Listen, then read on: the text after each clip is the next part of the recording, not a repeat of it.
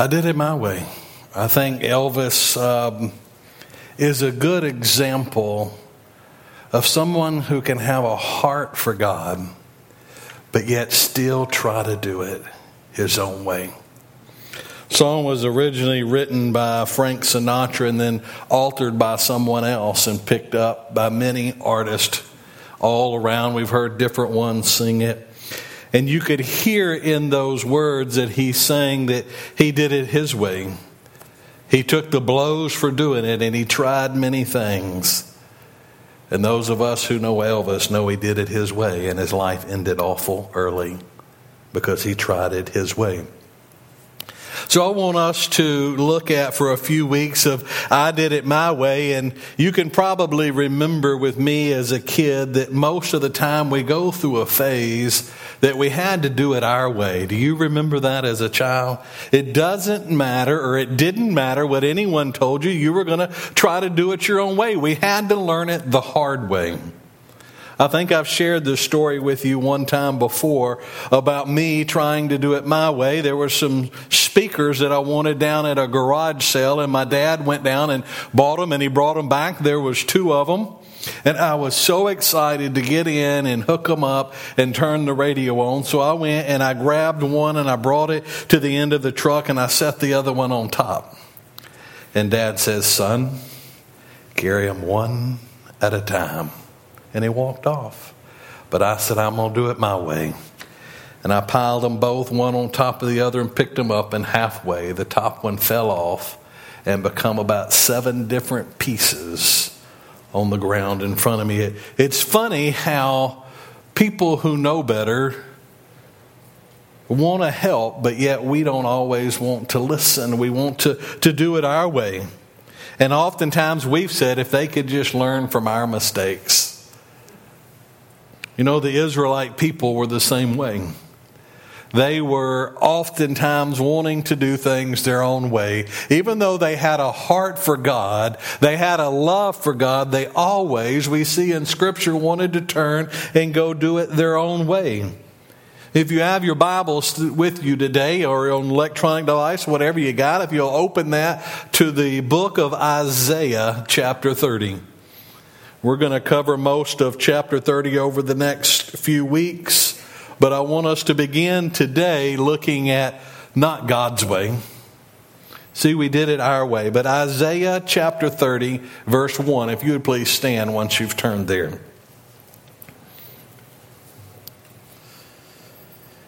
Woe to the rebellious children, declares the Lord, who executes a plan but not mine and makes an alliance, but not of my spirit, in order to add sin to sin, who proceeded down to Egypt without consulting me, to take refuge in the safety of Pharaoh, and to seek shelter in the shadow of Egypt. Therefore, the safety of Pharaoh will be your shame, and the shelter of the shadow of Egypt your humiliation.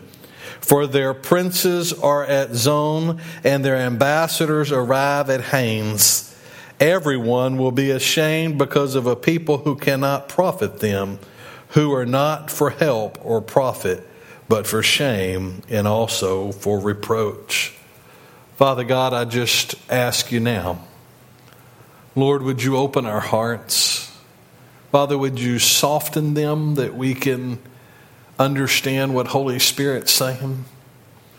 Lord God, would you open our ears to Holy Spirit, open our eyes to wonderful things that's in your word? Father, may you teach us today. Lord, may you just fill me now with a special anointing of Holy Spirit that, Father, I may be able to proclaim your message for those that are here today. And Lord God, I just pray everything in the precious most holy name of your Son, Jesus. Amen. And you may be seated. When we think about and we look at the Israelite nation, we understand that God chose them and that God had a very special plan for them. They went through some difficult times. They went into slavery in Egypt, but God stepped in, and at that point, He declared them His. He heard their cries. He brought this little nation out. and he provided for them as they went through the wilderness because he had a plan for them to take them to the promised land, a plan to bless them, a plan to protect them, a plan to provide for them. When we look at God, we see that all throughout history that God has a plan. When we look at the very beginning of our Bible, we see the beginning of time and we see creation. And God had a plan, and He put a man and a woman in a garden and told them to be fruitful and multiply. And He said, You can eat of everything. I bless you with everything but one tree. But yet, man wanted to do it their own way, and they went and they ate. But you see, that was so that we would understand God's love and understand His plan, because at that moment, He began telling us what His plan is. God, come into the garden. And he asked Adam, Where are you? Not because God didn't know. He wanted him to admit. But God killed an animal because he knew that in his plan it would take blood to be a covering. He took that animal and killed that animal and took that clothing, and God provided clothing for man and covered over man's nakedness. You see, man and woman didn't know what clothing was to start with. They ran around free in the garden naked and thought nothing of it. But today, evidence of our sin nature, if we hear about people running around naked, we begin to think some crazy things. Uh, many people might end up in jail. You might think of Ray Stevens in the streak because of that sin nature. But God provided the plan, He provided a cover. You see, it's just like us today because God has a plan for us. And that plan is for good and for blessing. But we choose to oftentimes go and do it our way. But we have to come in under what God provided on the cross, the bloodshed. And we get covered in that. And by that, we become holy and we become righteous. You see, it's really God's way and not ours. But oftentimes we try to do it our way. Let's look back there at verse 1 of Isaiah 30. It says, Woe to the rebellious children, declares the Lord, who executed a plan, but not mine, and makes an alliance, but not of my spirit, in order to add sin to sin. Here we get a glimpse at how the Israelites went at it their way. So, in your outline, the first thing you see is doing things my way. Unfortunately, I believe if I was honest and if you were, oftentimes we like to do things our own way. We don't understand that God has a plan, that God sees the overall picture. But no, we take our little minds and we want to do it our way. And the Israelite nation was no different. They had been in captivity in Egypt. They had come out. Some time has passed now, and they have built up into a great nation. But the Assyrians are getting ready to attack the Israelites, and they become scared. Maybe they have forgotten what God has done in the past, what He's brought them out of, what He's brought them through. But no, they, they want to go and do something their own way. We see there, he says, Woe to the rebellious children. God is expressing an unusual dissatisfaction for his people because they're wanting to go, as we're going to see in a minute, to Egypt to get an alliance with Egypt to help in this battle of the Assyrians coming, but that doesn't make sense because they've already been brought out of Egypt. God is their protection, but no, they want to do it their way. They want to have an earthly way of trying to do something. God says it's not mine in that verse. It's not his plan. It's not his way for the Israelites to go to Egypt to get help. God wanted to provide their help. But you know, God doesn't overstep his boundaries. If we don't want him, he's not there. It's a plan that God had was to protect them so that he could receive the glory and the honor. But they're wanting to go to Egypt, and he tells them that it's not of my spirit. It's not who he is. How often are we like that? How often do we want to do things my way? You see, when difficulty comes, how often do we want to turn to the world? We want to seek what the world has to offer.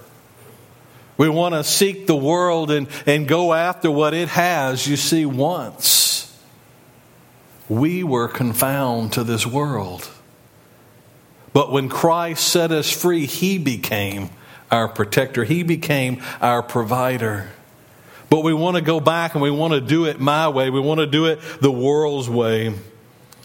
In verse 2, let's look there at Isaiah 30, verse 2, it says, Who proceeded down to Egypt without consulting me, to take refuge in the safety of Pharaoh and to seek shelter in the shadow of Egypt. Here we begin to understand what the Israelites were up to. And here we begin to see what they're up to. They're seeking help their self, or in your outline for us, seeking help myself. They proceeded down to Egypt. They knew better. Captivity of Egypt, as I mentioned a while ago, they knew better. But let me just read to you real quick out of Deuteronomy 17. It says, Moreover, he shall not multiply horses for himself, nor shall he cause the people to return to Egypt to multiply horses, since the Lord has said to you, You shall never again return that way. God's already told them, Do not go back to Egypt. Same thing God tells us today I've saved you from this world. Don't return to this world to fill your needs. Let me fill them. If there's a longing in you, let me fill it. If you need protection, let me fill it. Don't go back to the world. I've pulled you from there. And you see, they went, but it tells us that they went without consulting him. It had been something totally different if they would have consulted God and God told them to go, which He wouldn't have because He's already told them not to go. But how often did we see the Israelite nation in the Old Testament going and just doing things their own way? God told them to go into one nation and to annihilate it, and they didn't. And because of that, to this very day, we're still dealing with people that are left from that nation that God said for them to get rid of. They want to go at it their way. You see, for us, it's consulting God through prayer. But in their day, let me show you, they had three ways that they could consult God. One of those ways is past revelations from God. They could look in their scrolls, they could look in their history, and they could understand that God had revealed things to them. One of them coming out of Deuteronomy, where He said, Don't go.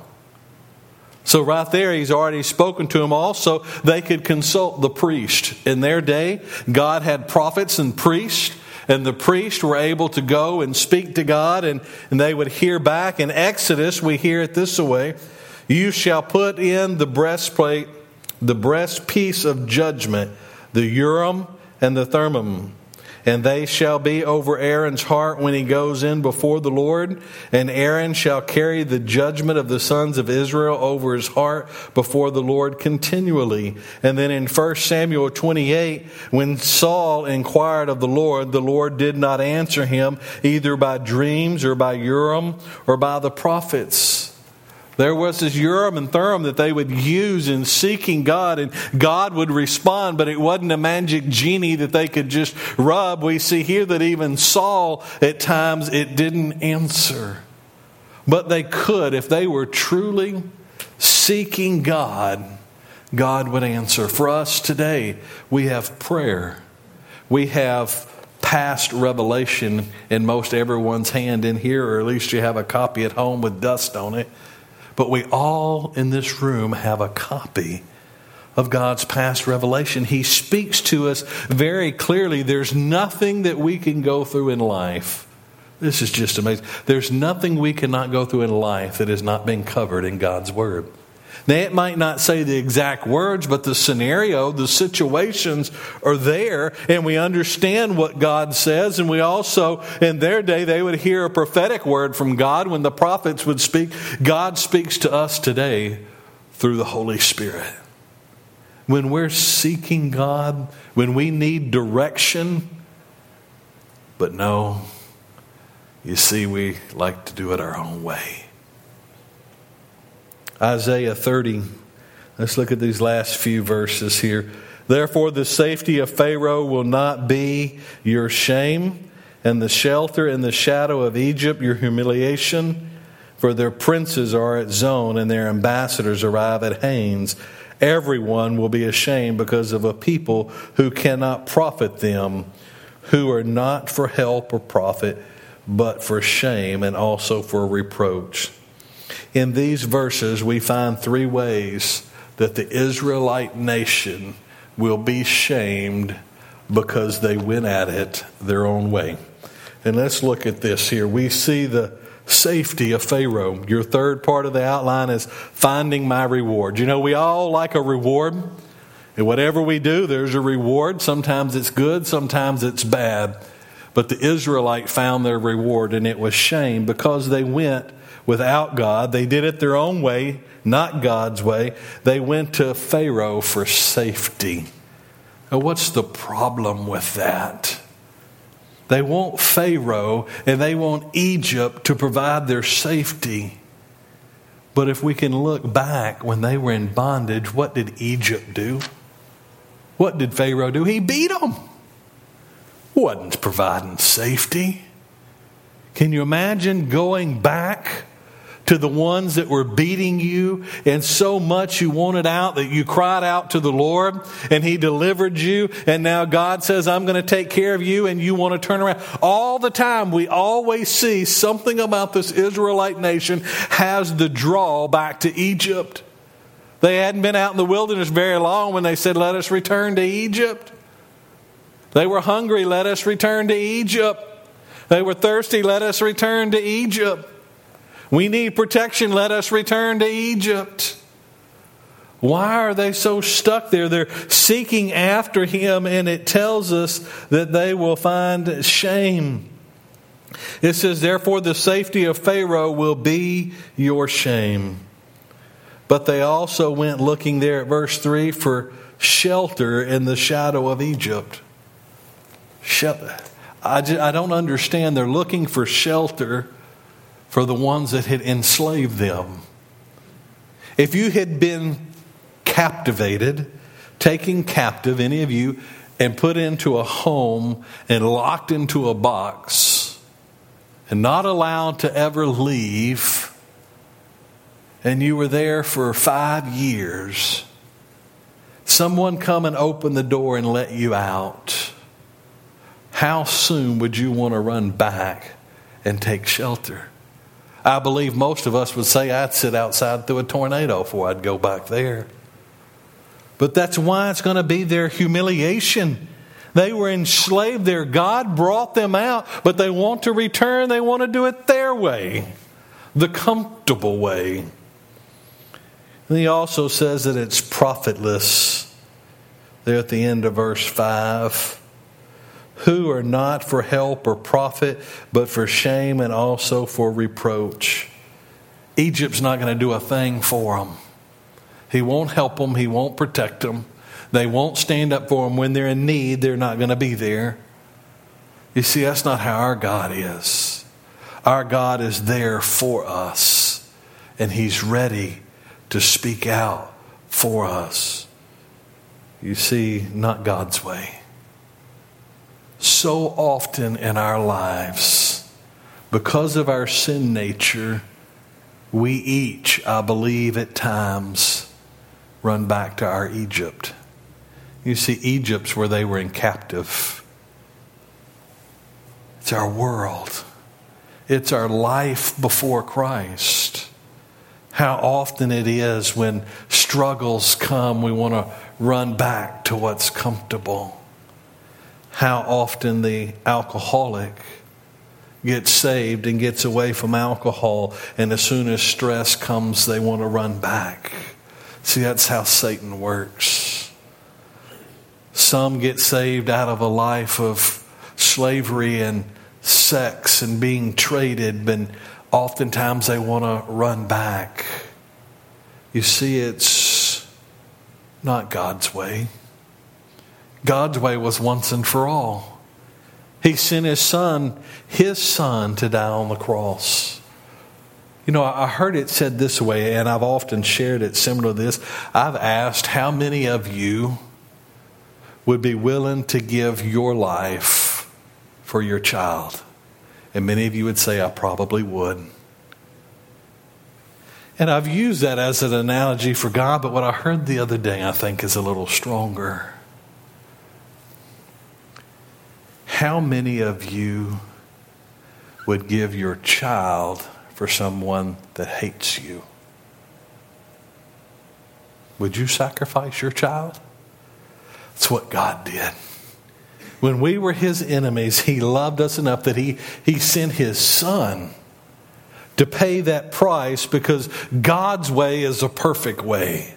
God's way is a one time, He saves us out and He says, You're mine, you're set apart, you're holy, but yet we choose to do it our way. So I want to encourage you, church, over these next few weeks as we look and, and see what goes on through this Israelite nation. Remember that you do have a choice. You can do it God's way, or you can do it your way. But I promise you, not doing it God's way is going to leave you with shame. It's going to leave you with regret. Just like Elvis had said in that song, I, I did it my way, I took the blows. He remembers his life. Why he didn't write that song, I believe that song was very um, speaking to him. And you could tell by how he sung it that there was some feeling there because he knew the right way. Church, as believers, we know the right way, and it's the way of the cross.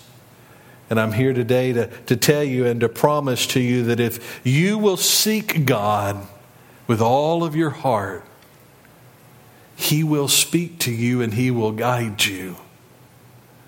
Then it's up to us to do it God's way. May you bow your heads.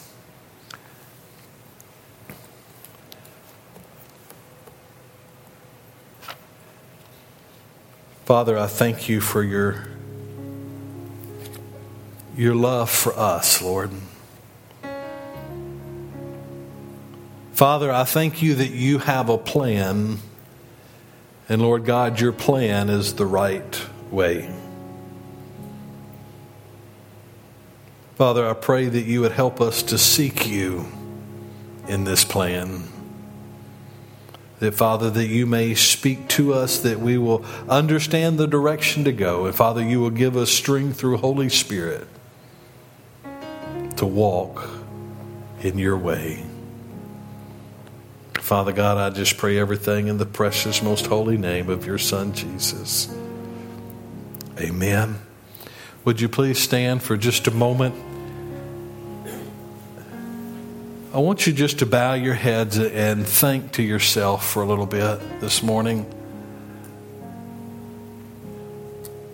First of all, are you on the right way? You know, the only way to do it God's way is to be His child. He provided the answer, we must receive that. If you're here today and you've never received Him, I, I want to talk to you before you leave.